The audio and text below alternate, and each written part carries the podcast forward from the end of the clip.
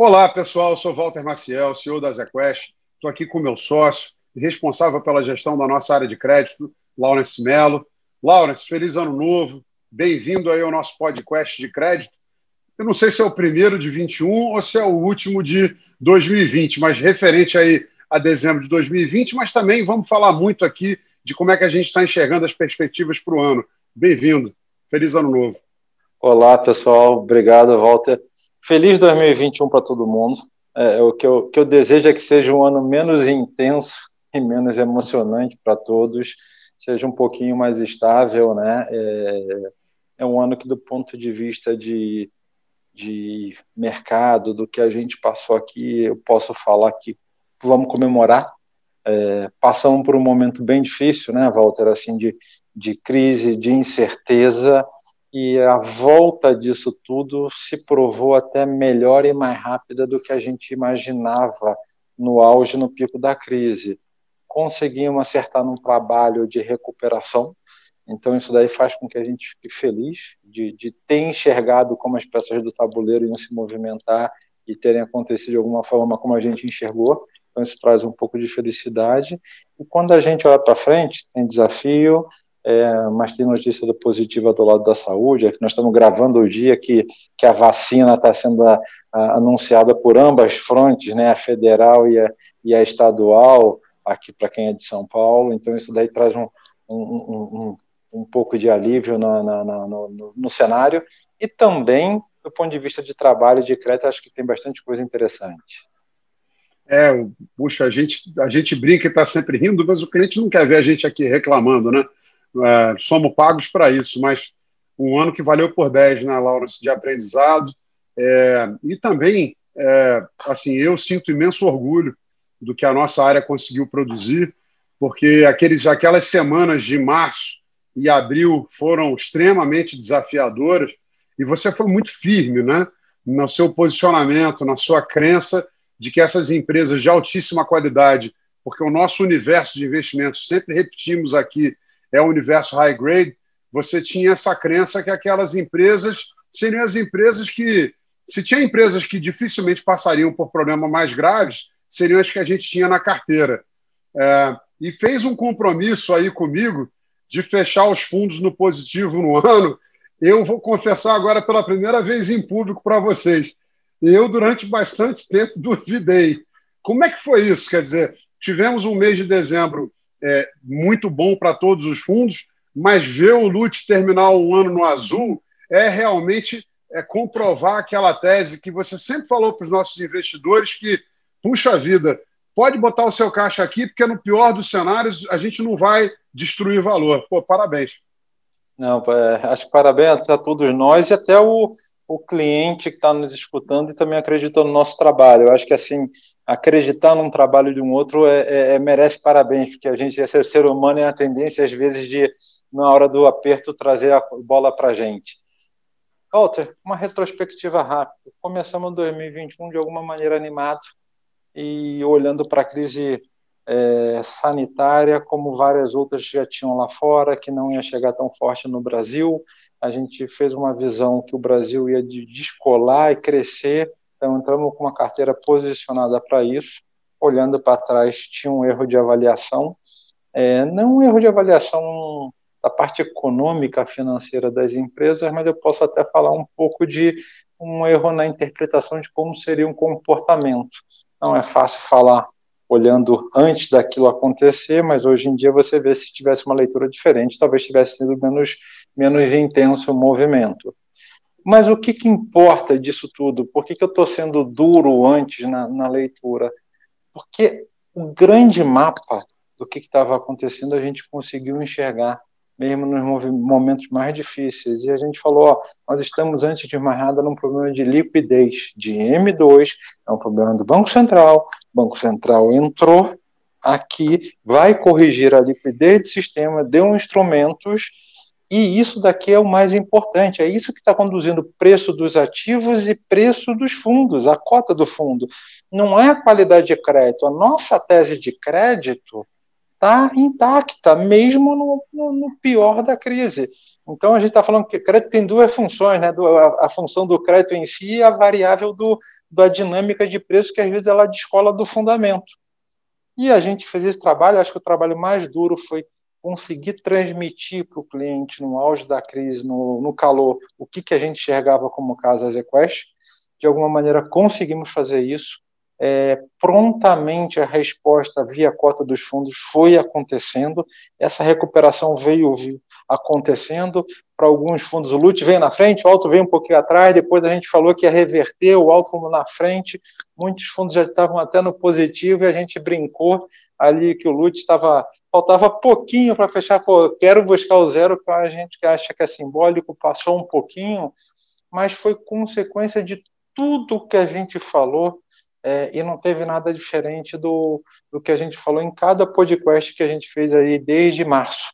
É, traz felicidade de mostrar que assim tem um trabalho sólido, que crédito é mais uma classe de ativo de investimento de, de, de diversificação e que com os novos produtos que a gente vai trazer, é, você vai ter diferentes tipos de estratégia para fazer em diferentes momentos, e é isso que a gente quer mostrar aqui para o nosso cliente, assim, crédito é um, é uma bela alternativa de investimento também quando comparada a outras classes do mercado financeiro, como ação, juros, câmbio é, e, e, e, commodities, entre outras.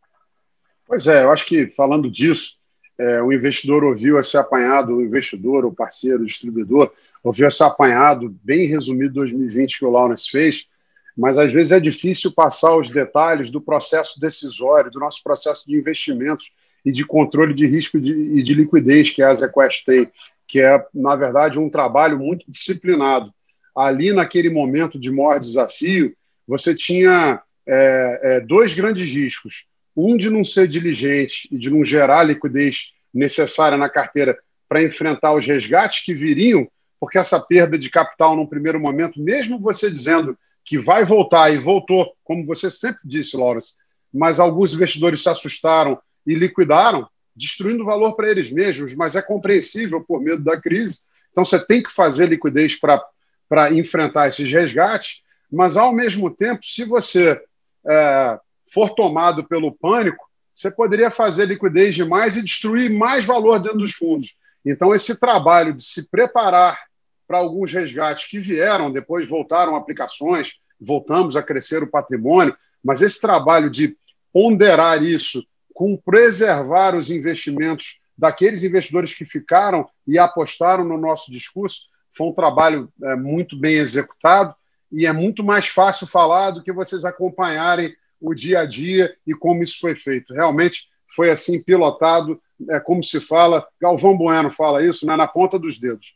É, falando nisso esse é agora... esse, é o famoso, esse é o famoso timing, né? Timing na gestão, às vezes, é, ele faz toda a diferença. Fomos felizes no nosso timing, pelo menos nessa parte aí de, de conseguir acertar a volta.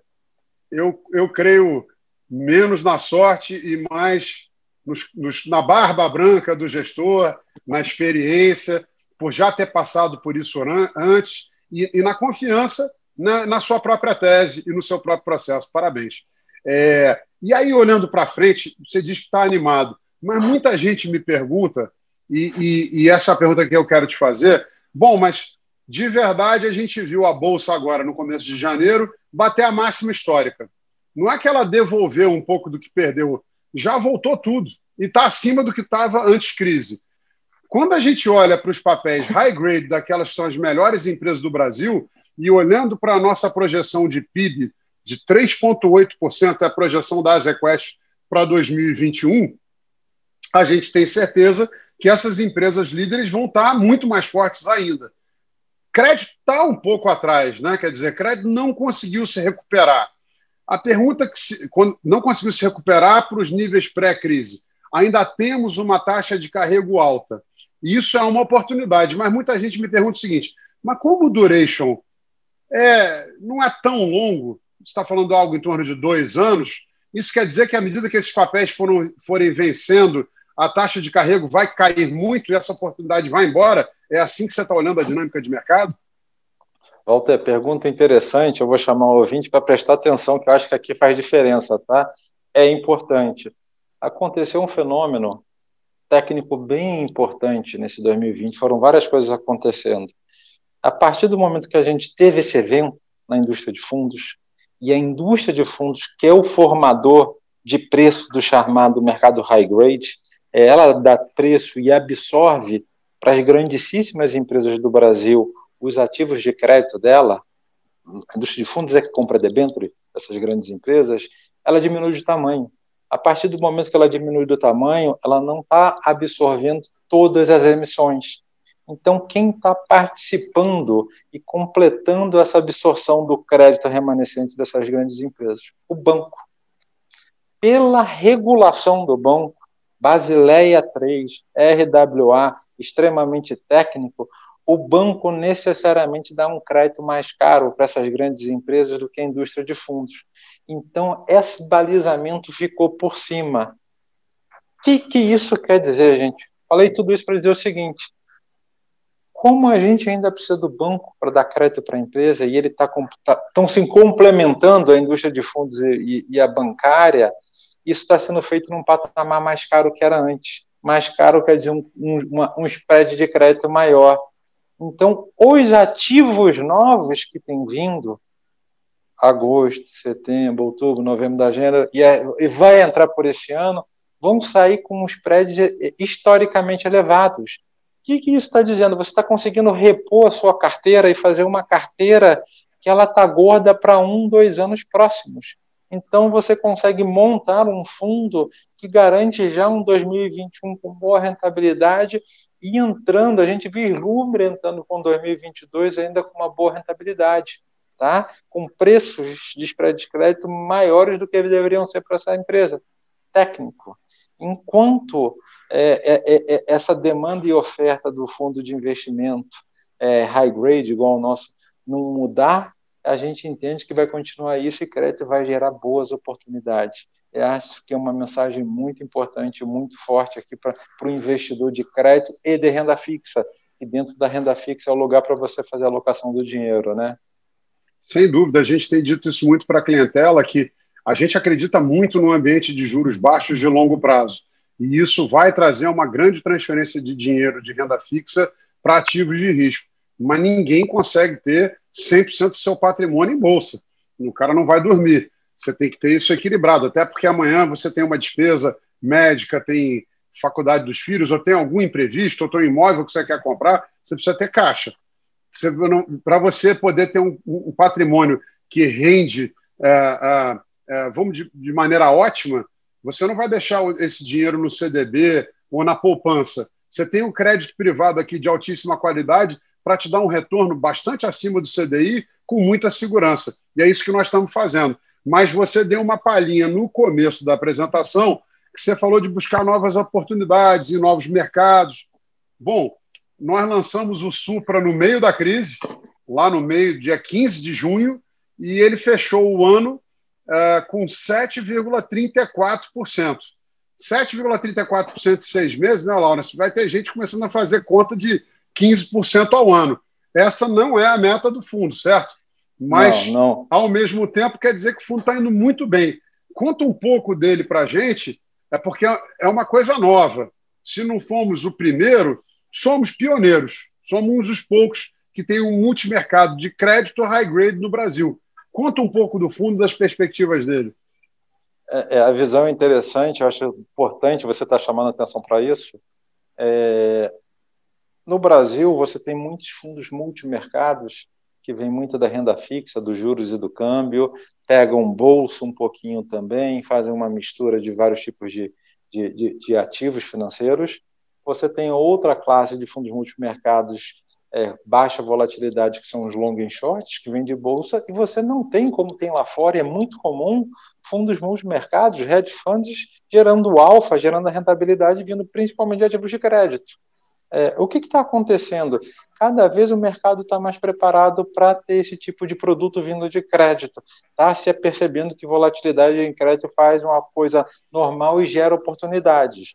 Então, com isso, nós lançamos o Supra, é, já pensávamos e já gestávamos o Supra e o timing foi só na questão de agora tem preço bom para lançar, mas que o Supra seria um próximo passo do investidor mais educado do ponto de vista de crédito.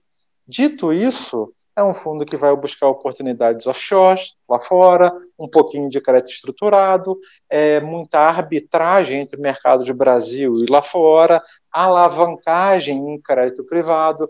Então, na hora que você faz todos esses tipos de subestratégias, você consegue ter um fundo tendo uma característica de volatilidade e de rentabilidade busca um CDI mais 3, mas pode ser mais também, vai depender muito do ano. Ele, ele, nós não vamos nos limitar a isso. É, um fundo que vai estar competindo com outros fundos multimercados da indústria. É, esse é o nosso intuito. Não tem a correlação, né? Vai ter é um fundo que vai estar dando uma, um, um resultado que vai ser independente dos fundos macro, que tem muita correlação entre si os long e short que têm correlação entre si, você cria uma diversificação na carteira do investidor.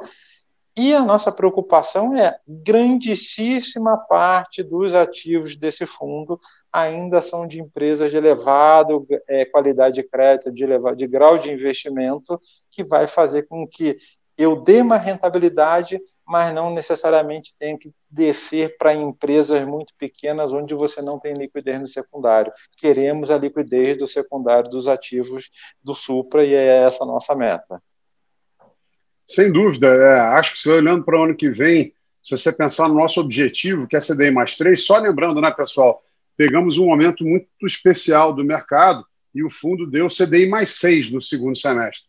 Isso quer dizer o quê? Que pode ser mais do que CDI mais 3, mas esse é o nosso target. Então, olhando para ele, a gente está pensando aos juros atuais, é, seria algo em torno de duas vezes e meia né, é, o nível de juros. É, para um multimercado entregar um retorno desse, tem que ter uma volatilidade bem mais alta, correr outro tipo de risco. Você vai estar tá aqui buscando essa rentabilidade com uma maioria de empresas que, de novo, volta aquela nossa tese do final de março desse ano, do, de 2020. São aquelas empresas que a gente tem absoluta confiança de que vão quitar é, esses bonds na data marcada. Então, a gente tem certeza do recebimento. Então, sem dúvida, é uma oportunidade de diversificação do portfólio é muito interessante. Algum recado mais que você queira passar para a nossa audiência? Acho que passamos por bastante coisa, né? Na verdade, eu quero deixar meus votos que realmente seja um ano mais suave para todos do ponto de vista de notícia, notícias positivas, sejam elas financeiras, que é nosso espaço, mas do ponto de vista pessoal também, que possamos ter um, um, um belo de um ano e poder fazer uma média, uma compensação com 2020, que foi um ano difícil para todos, sem exceção. Então, assim, vamos buscar um ano com luz, positivo, próspero e com saúde para todos. Não vou nem falar mais nada. Terminamos bonito. Então, desejar a todos um feliz 2021, muita saúde, é, muito sucesso para todos. Muito obrigado pela confiança na nossa muito empresa, obrigado. na nossa gestão, na nossa equipe. Nós somos é, honrados né, e sabemos o peso da responsabilidade de sermos merecedores dessa confiança. E convido a vocês para nos acompanharem pelo Instagram, pelo LinkedIn e no nosso site onde nós vamos estar alimentando o tempo inteiro uh, com qualquer tipo de notícia uh, que possa interessar e mantendo a nossa equipe comercial inteiramente à disposição de todos para buscar informação e acesso aos nossos produtos e à nossa gestão. Um abraço grande a todos. Laurence, um prazer estar aqui com você e fazer essa primeira live do ano. Obrigado. Tchau, gente. Até a próxima. Tchau, Até tchau.